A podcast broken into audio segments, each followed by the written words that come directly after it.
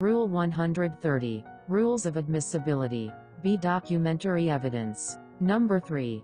Parol Evidence Rule. Section 10. Evidence of written agreements. When the terms of an agreement have been reduced to writing, it is considered as containing all the terms agreed upon and there can be, as between the parties and their successors in interest, no evidence of such terms other than the contents of the written agreement.